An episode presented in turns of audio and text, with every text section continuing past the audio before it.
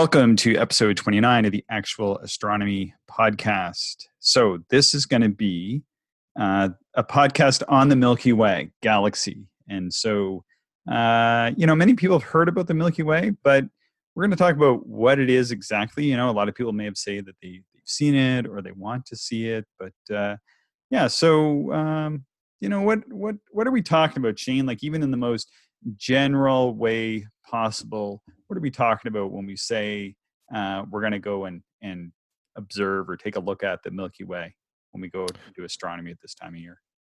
Well, uh, you know, maybe maybe before I get into that, sure, you know, yeah. I want to. I, I, just want to set the table a little bit in terms of timing. Um, the Milky well, I Way, could eat. yeah. So yeah, two things. The Milky Way is a you know an ice cream place in Regina, which is really good. Um, exactly. Yeah, that's what. but um, we sh- Milky- you should tweet that out. I probably should. I probably People think should. we're making this up. This this is this is a joke only because it's working so well. Yeah, and and and you know the Milky Way location ice cream place in Regina is quite legendary. It, has been around for decades, uh, serving. I think you mean legendary. Oh, there you go. oh, oh wow. Oh, there's a All right, we're we're we're moving on from that. um, so summertime Milky Way is amazing. Uh, it is. It, it, I get lost in it every year, and and I look at the same objects in it every year because it's just so beautiful.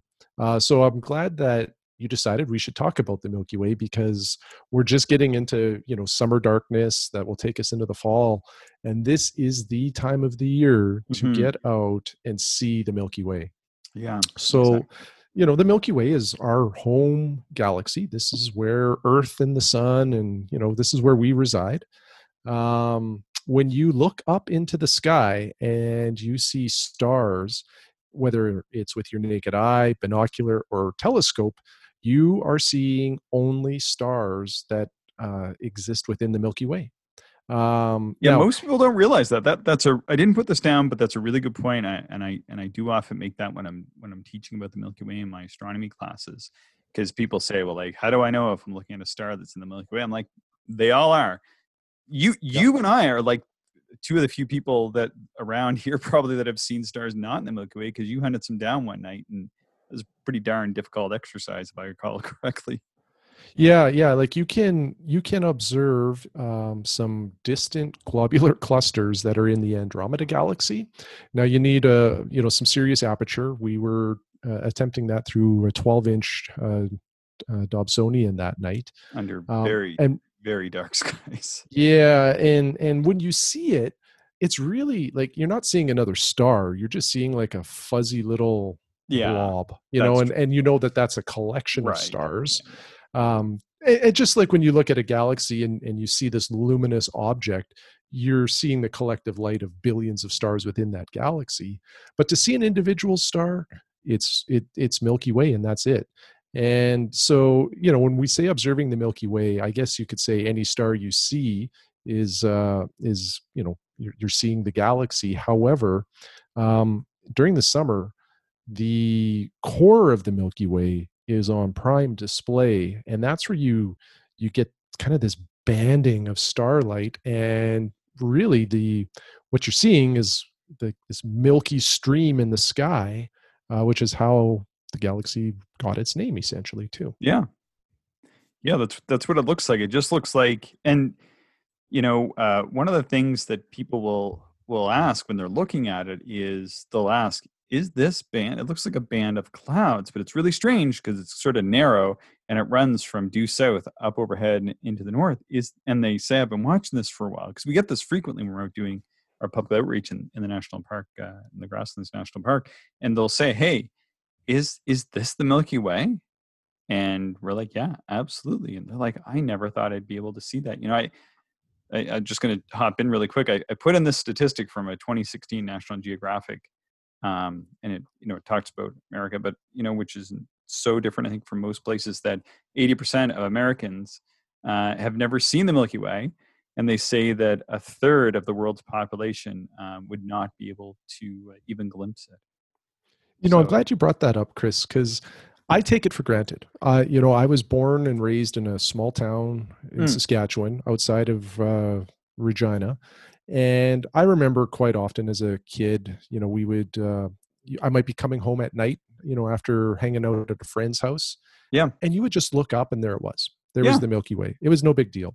Yeah. But the public outreach that you and I and some of our other uh, friends do down in grasslands really opened my eyes to you know the fact that not everybody's seen it um, Yes. i remember a number of nights you know we were showing people various objects through our telescopes um, and hearing comments uh, there's there's one gentleman that stands out in particular i don't know his name we you know we had some brief exchanges just throughout the course of the evening he he looked through our telescopes a little bit but he just looked at the the milky way with his naked eye Yeah, I think that was the guy that was asking like that. The like at first, like that sort of prompting question to me or you. I mean, we're standing like eight feet apart, so I can't recall if he was asking me or you, but I think that's the person I'm remembering as well. Yeah, and this is the first time he had seen the Milky Way. And Yeah. you know, he was retired and he was, you know, traveling across Canada seeing a whole bunch of national parks. And, I thought, how is that even possible? But Yeah. again, I take it for granted. Uh, because of our location, we don't have a lot of population or light pollution. Um, and that's just not the case for you know the majority of, of where people live you know they often live in light polluted areas which really you know in the last podcast we talked about why dark skies are important uh, because it washes out details of nebula clusters and distant galaxies, but it also washes out the Milky Way. You can't see it under any form of light pollution.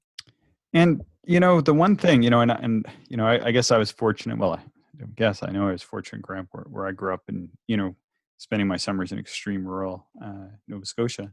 Um, you know, and we would also on those rare occasions where it was clear at night, unlike here where it is often clear at night, um, you know, be able to to see that Milky Way. But I kind of found it intimidating. You know, I wanted to learn uh, the night sky, and I really wanted to do astronomy for a long time, but you know, uh, there we have, uh, unlike the bodies of water here, we, we have, you know, some pretty significant tides and we have a deck that goes down to a floating dock. And I would lie on this when it was uh, low tide at night, uh, beautiful like angle um, for, for looking at, at the, at the sky overhead. And, uh, you know, I remember looking into what I now know as Cygnus. And I, I think I probably more or less knew it was Cygnus then, give or take, or maybe I knew the summer triangle. I knew I was looking up into the summer triangle area and uh, you know i was about 13 and i could really i was like resolving stars past six magnitude at that at that time even and uh, boy i remember thinking there's no way i could learn all these you know that just seems impossible but i remember thinking at that time you know at that age i'm, I'm really going to try to do this and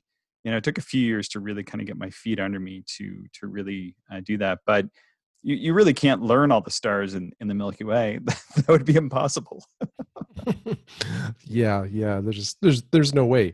You, there, there's almost too many deep sky objects within the Milky Way to uh, you know fully remember where they all exist and, Mm. and what their names are. Yeah. So, do you want to give a visual impression of it now, like your visual impression, or? Yeah. So if if you're out under a dark sky, um, oh, I don't know, any eh, you know, anytime in uh, July through August, uh, really even going into September, uh, you allow your eyes to get dark adapted. So you know, no white lights for 30 minutes uh, once the sky is truly dark. And it's almost like, you know, again, in the last podcast, we talked about noctilucent clouds and how they just sort of, they're like ghosts. All of a sudden, they just start to appear Mm. and you'll you'll notice that in the milky way if you're looking you know pretty much due south um you'll you'll see this this band of kind of milkiness or cloudiness in the sky that it it starts at the horizon and it goes all the way up uh, overhead um, and as the sky gets darker this band will become far more prominent and that's the milky way. Mhm. and again under a dark sky it is enormous. Mhm. it takes up a big swath of the sky. How many degrees is that chris? Do you know offhand? Well, i it, measured it well, so yeah, it, it's kind of a funny thing, you know, and and if uh, people recall, we were talking about sort of favorite books uh, a few episodes ago, and one of my favorite books is called Deep Sky Wonders, as edited by Stephen O'Meara. But uh, it's a bunch of articles put together into book format by O'Meara, and the writer was Walter, Walter Scott Houston. But he had something called the the Milky Way uncertainty principle, and that's that if you look at the for the Milky Way, you find it, um, you know, under a dark sky. Um, you kind of say, okay, well, like this is the edge of the Milky Way, and then you you kind of go and do some observing or whatever, and you come back a short while later, and you try to find the edge again. It will have it will have moved a little bit because depending Mm-hmm. on the sky transparency, your dark adaptation, uh, and some other variables, um, yeah, it, it will appear to you know expand or, or shrink depending on these. But typically, like you know, when we're at a, at a really dark site and we're having a really good night, it just keeps getting wider and wider and wider. I don't know if you've noticed that as well. Till finally, Absolutely. it seems like it, it's taking up like almost the whole sky. Seems like it's Milky Way after a while. Yeah, yeah. It, it, it, it I, I guess it's not a fair question because there are so many variables, uh, particularly how dark is your sky. Mm-hmm. Um, but the other thing that you know is very prominent within the Milky Way is is it's very patchy. You know, there's there's some very patchy bright areas, and then almost like an absence of stars. You'll have some dark areas, which are known as dark nebula. Um, Yeah, you know, most great- nebula. That, oh, sorry. No, I was just gonna I was just gonna build on what you're saying, which is there's the Great Rift, which runs um, sort of almost uh, dead center from somewhere around uh, Scorpius to uh, somewhere into Cygnus, and it and it divides uh, that Milky Way in into two. And this is actually material that's between us uh, and all these background stars that that form the Milky Way. Yeah, when we talk of nebula, there's there's a couple classes. Um, well, maybe maybe three classes I'll talk about.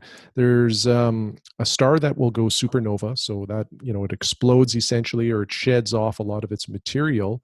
That that is just gas that is shot off into space, and then it's illuminated by the, usually that star that is is still kind of hanging on to life. So it gives off light, and you're able to observe it through a telescope or binoculars. Um, then there's other nebula, like say the Great Orion Nebula M42.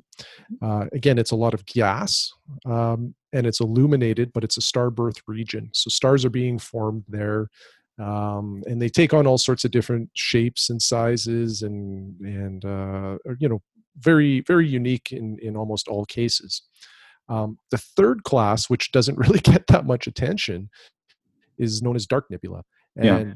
you know the reason it doesn't get attention is because you can't actually see it. It's not illuminated, but it's you know it's dust or gas in space that is between Earth uh, and some stars, or you know what in you know in what we're talking about here with the Milky Way. It's between us and the Milky Way core, so you just can't see anything there. So it's kind of a it's a weird thing to talk about. You know when you observe a dark nebula, you're observing just the absence of light, and that's how you know you've seen it.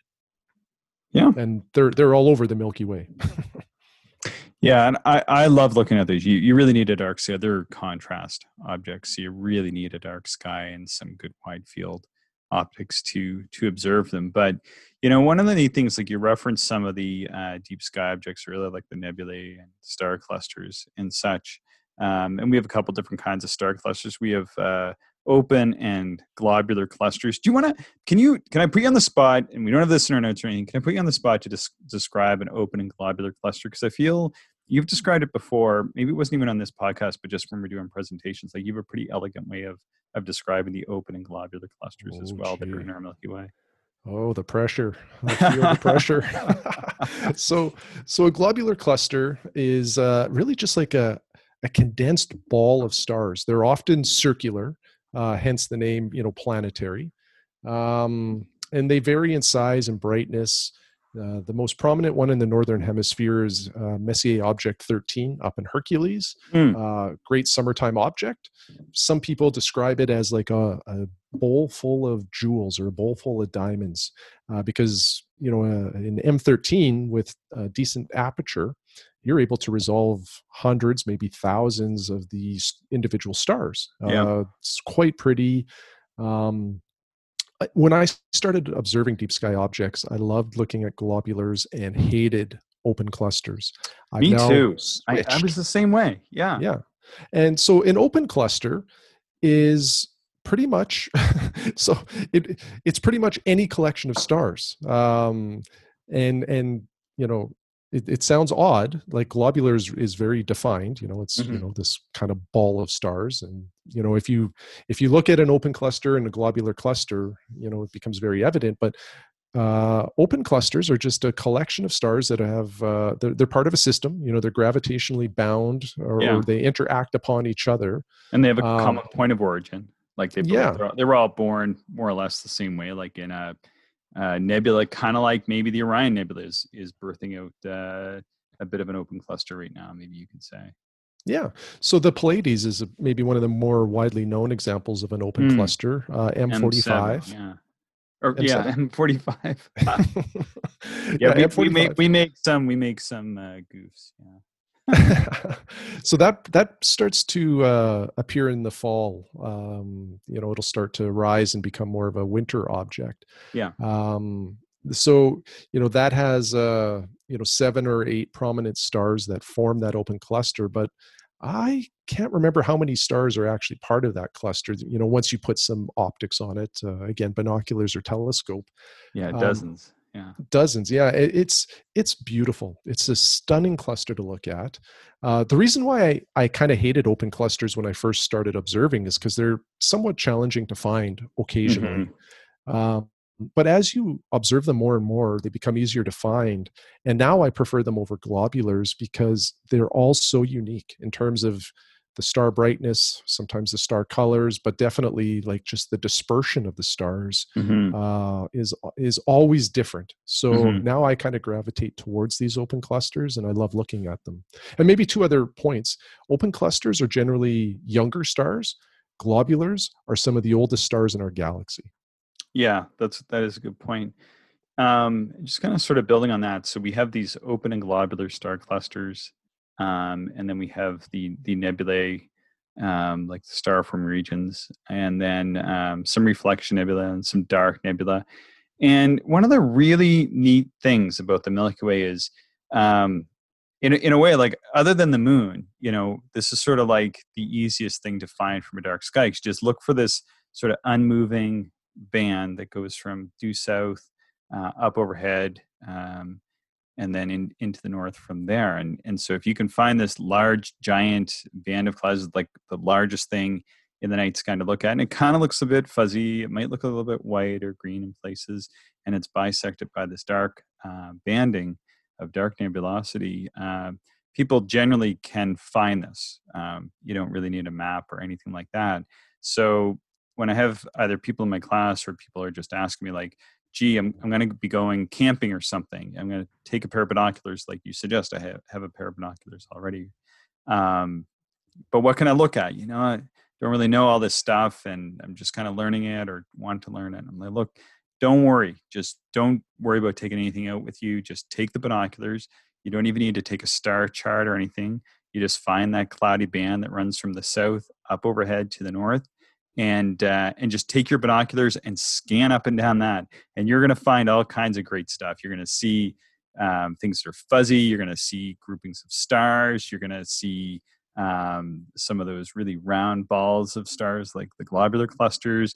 You're going to see that that bright band um, break into stars, and then other clouds of stars. And behind, you're going to see these dark uh, rifts and seams of the dark nebulosity that are in there um, and you actually don't need to know what all these things are to start looking at them eh? like you can just go and look yeah and and you could spend multiple nights doing that mm-hmm. there's just so much to see in the milky way it's it's yeah. absolutely incredible um, yeah. two of my favorite things to look at in the milky way um, they're both in the constellation of sagittarius uh, one is messier object number 17 it's known as the swan nebula um, you, will hear all these names of of nebulas like there's the dumbbell there's the swan uh you know on and on and on. Yeah these these are what we call common names.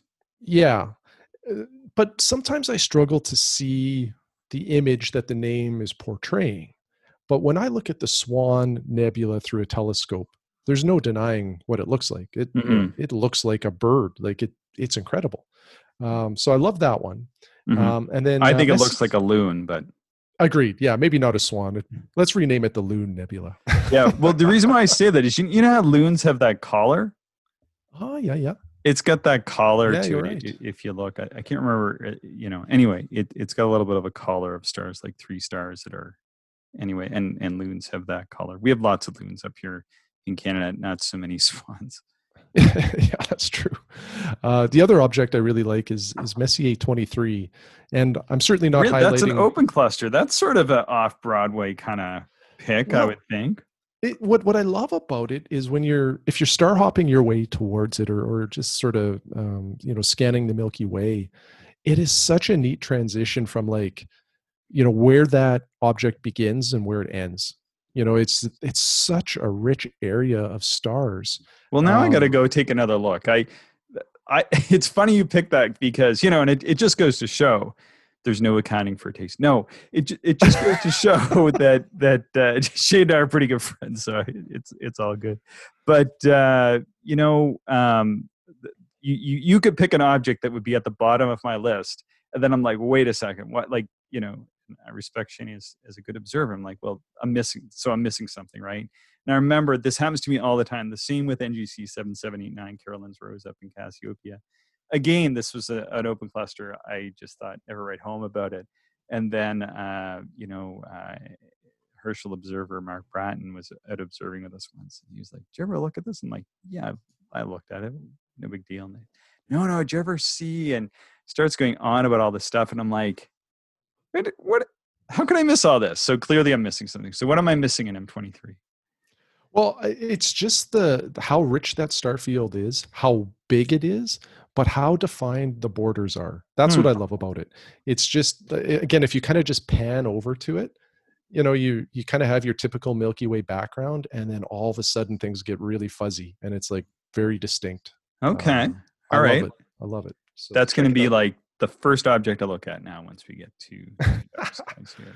So, yeah y- you know not notwithstanding lagoon nebula like there's some beautiful things to see like Mhm. there's you know to pick one or two of my favorites probably isn't even you know fair because there's just so many great things to look at up there Oh yeah. Like I and I honestly what I, what I really like to do is to take like um a binocular or one of the, one of these really low power like even the 80 millimeter that you were working on that has some alignment challenges and to put like your Nagler 31 in that and then um, just on a very basic tripod just kind of scan up and down that band um, and try to get like a few objects because you can get like the lagoon and M20 and M21 like in the same field of view and you put a nebula filter in and that nebula really pops out and even in an 80 millimeter telescope but you can see all these different objects like in the same field and I actually think there's probably i think you know there's a couple globulars in there there's a couple other nebulae in there there's there's a star cloud in there there's a big dark band in there like you can see like many many objects all in the same field of view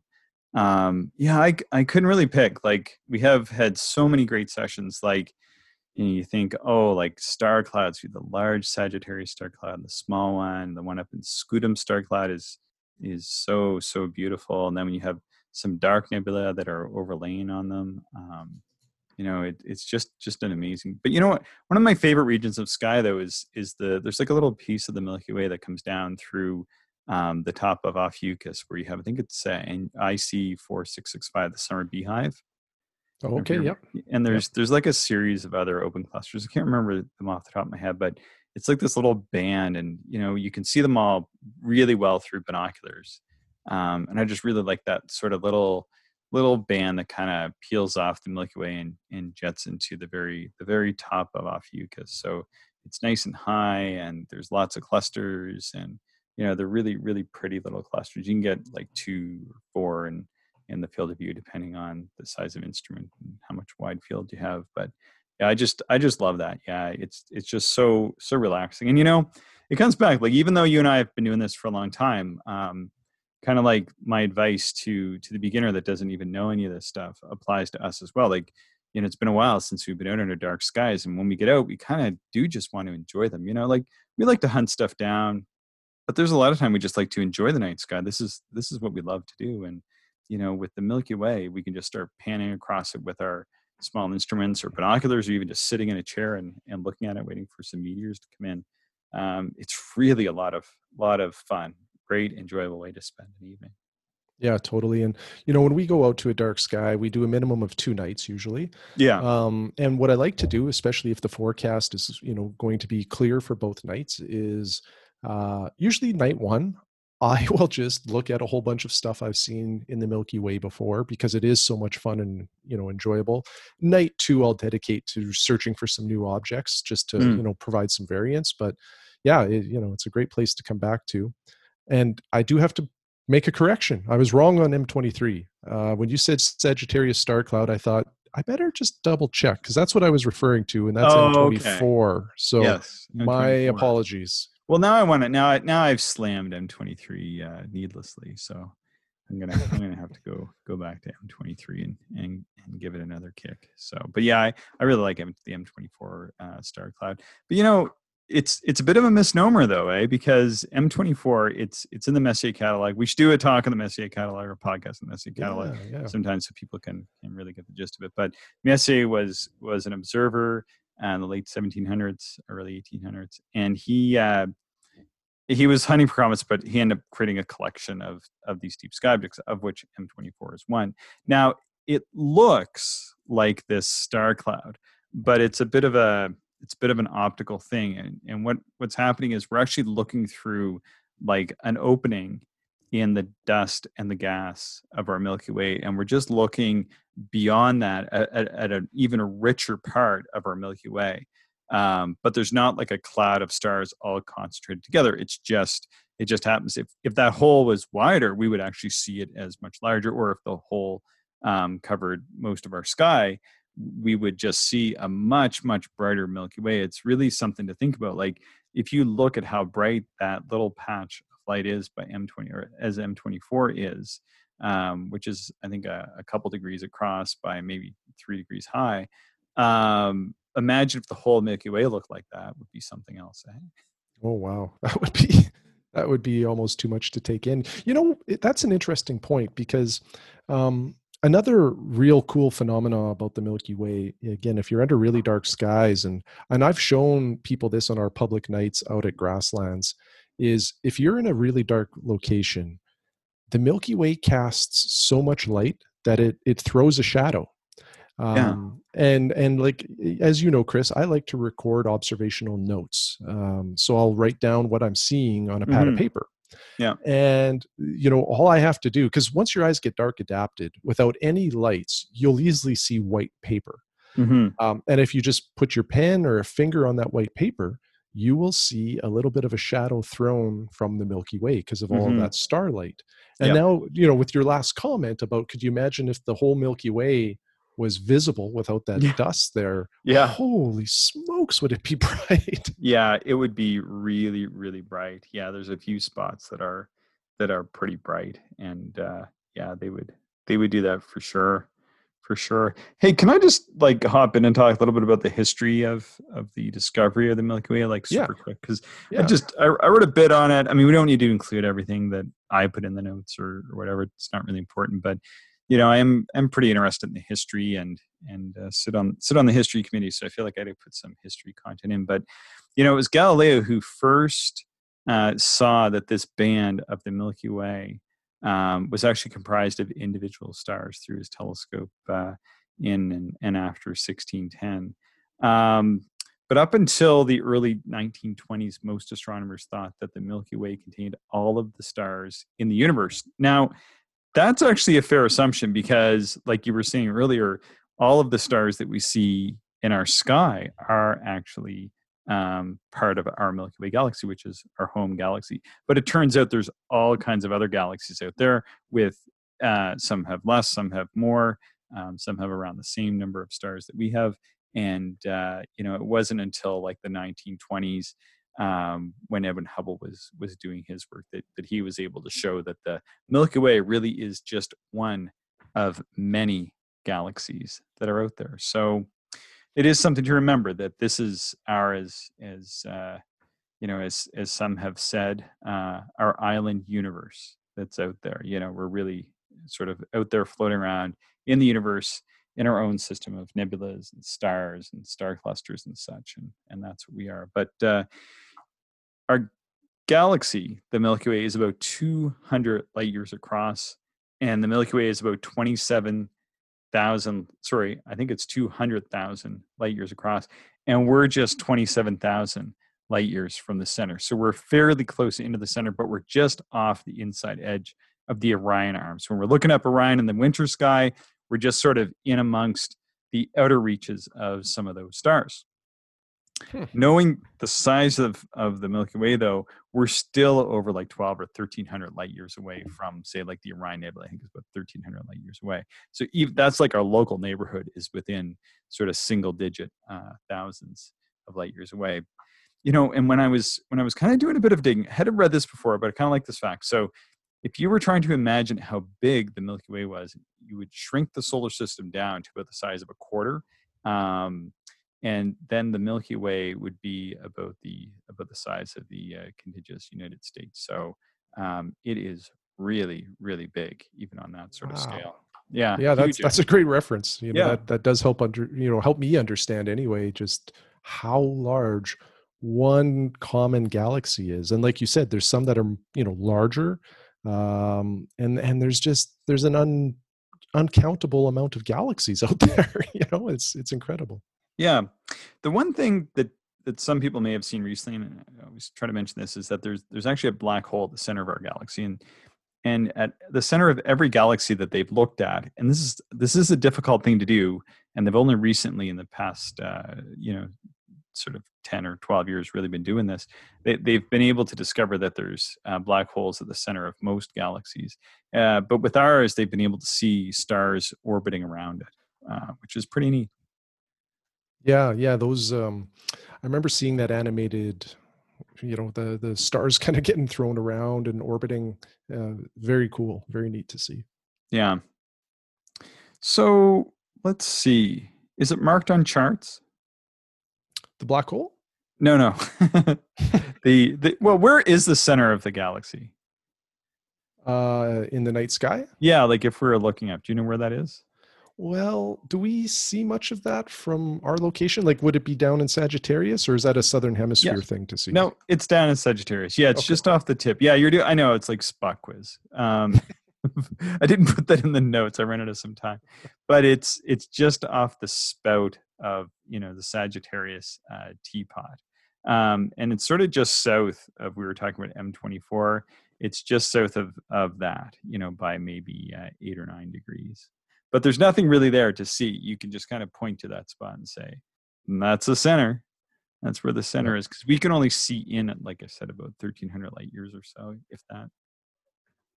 Yeah, no, that's that's interesting. Mm. And and you know, in Sagittarius, like with that in con or with that being known, uh, if you follow the Milky Way up from Sagittarius, it kind of starts to narrow gradually as well as um, less densely packed in terms of stars or it's not quite as bright.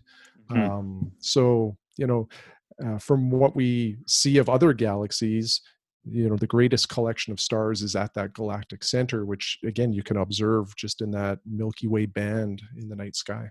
Yeah maybe i should mention this um just thinking about this while you're while you're chatting here and that since since we're we're closer to the center than you know to, to the outside. Um, it's this time of year uh, during the summer months when we are looking towards the center. So uh, you know that's where most of the stars are. So it's going to look brighter and denser in that direction even though we're only able to see maybe a few thousand light years at most towards the center. Um, that just has so many stars in it. Like i said uh, even through that little hole that makes M, what we call M24 appear as, as a star cloud, um, that much brighter. Like you could just get the sense of how many stars are towards uh, that core. You know, we're only just seeing, um, you know, a small fraction of the way towards the center. Now, in the wintertime, we actually face in the opposite direction. We face sort of out into the suburbs. Um, so we're looking through that that sort of remaining, uh, you know, say 100 and 70 odd thousand uh, light years of the Milky Way, but it has far fewer stars in that direction. Um, so we sit kind of, uh, you know, right at the cusp of of where the stars, you know, start to thin out pretty rapidly. And then in the winter, you can see it just to the left or just to the east of of Orion, running through the constellation of uh, uh, Monoceros. Uh, is a good spot to see it, and it's it's relatively faint. I know we were out in in the winter there in February taking a look, and we could just faintly see it from like a magnitude five five side eye. Yeah, it, it's certainly no comparison to the summer Milky Way, and I've I've imaged both. I've imaged the summer multiple mm. times, and uh, maybe twice the winter Milky Way, and even in photographs, um, it, they're very different. Now, you can still tell that there's a great uh, collection of stars in the Milky Way, the winter Milky Way, but it really pales in comparison to what you can see during the summer months. Yeah, and maybe if people are wondering what we're talking about, I should have put this in the notes. Is that you have the photo uh, on the banner on the Podbean uh, page, and I, I, think you've used that that photo elsewhere, and that is a really great photo um, of the summer Milky Way that, that, we have, and you know, since it is one of our favorite things to look at, um, it, it's really really great shot and very appropriate um, usage of of that image that you've taken. Yeah, yeah. If you go to actualastronomy.podbean.com, or if you go to our Twitter feed, uh, which is at Actual Astronomy, I use the same image on both locations. And it's an image that I acquired in the grasslands uh, using some of the uh, steps that I talked about in our easy astrophotography episode. Uh, yeah. It's a, it's a single exposure uh, really, very little processing done. Uh, just adjusted a few colors or uh, a few levels um, just to sharpen the contrast. Um, but anyway, yeah, it's a neat image, and it really shows uh, some of the the patchiness and, and the brightness and, and, you know the changing light levels within the Milky Way. And um, you know, if you look at that image, kind of on the right hand side of it, there's a real prominent uh, dark nebula. It's it's gigantic. Uh, you know, it's naked eye. Um, and and Chris, this is one that you sort of uh, brought to my awareness after going to grasslands multiple times. Um, do you want to? I'll put you on the spot. Do you want to talk about that a little bit? You're probably talking about the the dark horse or the prancing horse. Yes, yes, I yeah. Am. So this this is uh, is a combination of several dark nebulae, and it looks very much like a horse. Um, sort of uh, with its hindquarters sort of on on the on the south, and then uh, has the body uh, going up, and then a small head, and then some arms. Not to be confused with the Horsehead Nebula in the winter sky in the constellation of Orion, but yeah, like that series of of dark nebula are are really beautiful. You know, and it's funny, we can actually see that um, unaided eye from from in the grasslands. I think you've you've been able to see that as well. Oh yeah, yeah. It's it's amazing actually, you know, how how prominent, you know, those those kind of border areas are defined. Now, it doesn't just pop out at you the way it does in this image, no. but it's certainly visible uh, naked eye. Mm. Under the yeah. dark skies, up like darkest of skies. Yeah, yeah, you really need to be under dark skies in order to see it. And having having been under lots of dark skies, when I when I go under skies that aren't quite as dark, um, I can still I can still see it. But from where I spent my summers growing up, um, you know, you you could see that that was just something that I grew up being able being able to see. So I, I was really fortunate uh, in that respect. Um, but oftentimes, like people will uh, or like uh, documentaries or something will will talk about the stars or whatever. Um, or our Milky Way, and they'll, they'll show a shot of that. But uh, that area of the sky is between um, Scorpius and Sagittarius and up just a little bit up into Ophiuchus or, or maybe just down from the bottom of Ophiuchus. That gets around Theta Ophiuchi um, are, are the three, it's sort of like got a couple stars around Theta Ophiuchi in, in the middle there. So you find those. Um, and then through binoculars, you, you can actually see that. But that's where that area of, of the sky is and it is just a spectacular area to to explore when you're under the darkest skies. Uh, just the simple pair of binoculars, um, just to be able to to see that out. And I, you know, I didn't discover that or anything. Um, I I always had seen like some dark rifts in that in the area and kind of had had grown up with it, but it's when I observed with uh, former. Uh, uh, Sky and Telescope editor uh, Alan Whitman, who's who's originally from from my area, um, that he he pointed that out to me and uh, and and told me about it and uh, subsequently wrote some articles in Sky and Telescope about it. So you know it is really neat to be able to to see these things um, for ourselves. You know when we can get out there to dark skies and hopefully as people are getting out, I know camping's uh, uh being really big this year. It seems Um, so hopefully, hopefully people will be able to go out. Maybe if they are getting out to these places, even if they don't have, uh, they don't need to take a chart, don't need to take really anything. If they have binoculars, that's great, but you don't need them. Um, you can go out and then just start start taking a look at the Milky Way for your for yourself. And the SkyMaps.com um, charts that people can print off.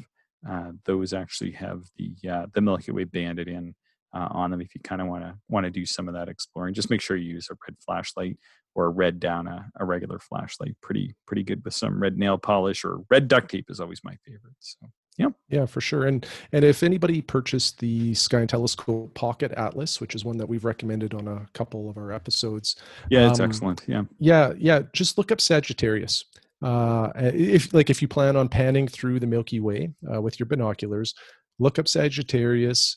Uh, Sagittarius will be kind of lower on the horizon in the Milky Way, and that can uh, kind of guide you to a whole bunch of different objects to see uh, within that Milky Way. Mm-hmm. Yeah, exactly. So I'm just looking here at my notes. Shane, do you have anything else to add about the Milky Way galaxy? Uh, just that I'm excited to see it in a couple of weeks when we go south to grasslands. Yeah. Um, and binoculars of you know any flavor will work. Like we've used those little two by forty twos that we you know kind of crafted together with some 3D printing. Mm-hmm. Um, but anything else, you know, any other binoculars work as well. Like it's uh, it's just a fantastic place to pan through um, with two eyes or or with a telescope. Mm-hmm. Um, mm-hmm and uh, you'll get a lot of enjoyment out of that. Yeah, very good. All right. Well, yeah, I'm I'm good too. It's one of those things where it's sort of pretty simple to describe. Looks like a band that runs from the southern horizon up overhead, uh, and then down in into the north. It just looks like this sort of whitish band of clouds with uh, stars in amongst it. Um, that's what it is. That's what the Milky Way is. And uh, if you do get somewhere dark enough, like even if you you just pull off on the side of the road somewhere at like a like a look off point, sometimes you'll be able to see it. Um, but if you do get somewhere dark, and especially if you have a pair of binoculars, it's amazing just to kind of sit in a lawn chair or or just kind of put a put a towel down or a beach towel down on the ground, um, and then just kind of scan uh, throughout that that Milky Way. It just that really is a very very awesome experience. You know, and maybe I'll add one other thing, Chris. Sure. Yeah. Uh, uh, we've talked uh, a number of times about getting to a dark sky. Um, and people might be wondering, well, where where are these dark skies? How how can I find a dark sky? Oh yeah, that's a um, good point. One, one thing to look for, uh, just Google this, is is dark sky preserves. Um, it's a designation that you know a lot of national parks, or I shouldn't say a lot, but some national parks have acquired. Mm-hmm. And if you go to one of these areas that is a dark sky preserve, what that means is, um, and really, you should probably be doing some of this uh, ex- explaining, Chris, because you've been quite uh, involved in in acquiring some dark sky certifications for. No, some, you're doing a good uh, job. Some areas, job, yeah. But um, you know, basically, they have to adhere to certain lighting standards, which uh, includes um, you know having as little lighting as what's needed and then any lighting that is there you know it has proper shielded covers so that the light doesn't shine up into the sky uh, that the light itself isn't too bright or that it you know maybe is dimmed uh, during certain hours of the night. Um, and you know these are great places to go to find a dark sky and you know look at things like the milky way or, or these other objects that we've talked about yeah yeah no exactly and uh you know it it really is important to to uh, to us to have these sponsors like the National Park System here in Canada. Uh, you know, Parks Canada. It has been a great partner in uh, in helping to create these as well. I know in the states they have a variety of other organizations. Now they have the International Dark Sky Association, um, which is based out of I think Arizona, and um, you know has also been involved. There's also several dark sky preserves that have that have been created um, in America, and then I know over in the UK uh, they've got uh, they've got a few uh, that they've created as well. I think one of the one of the biggest ones and one of the earliest ones is is over in the UK. So um, you know these these are really uh, great places to go and really fortunate to to have these. Uh, well, especially here where we have one only two and a half hours away, and it, it probably is uh, about one of the darkest ones that has been created so far. So we're really lucky to have that. Yeah, we are. I can't wait to get back. Yeah, good stuff. Well, unless you have anything else to add, Shane, do you want to uh, tell people how they can stay in touch with us? Sure. Uh, you can find us on Twitter at Actual Astronomy uh, is the handle. And what I'm or what we're going to try to do is, you know, as we talk about things in the podcast, uh, we'll put more reference material there so you can kind of get an idea of what we're talking about. So, for example, you know, last episode I was talking about solar observing. Uh, you can, I, posted a picture of my little solar telescope so you can see what that looks like. We also talked about the uh, Comet Neowise on the last episode, and I retweeted some imagery of that. So, you know, go check it out. It sort of supports what we're talking about, uh, gives it a little more context. Plus, you can also send us messages or ask us questions there. And you can also reach us. Uh, we are at, or sorry, actual astronomy at gmail.com if you want to send us emails. Sounds good. All right. Thanks so much, Shane. We'll talk to you soon. Yeah, thanks. All right. Bye bye.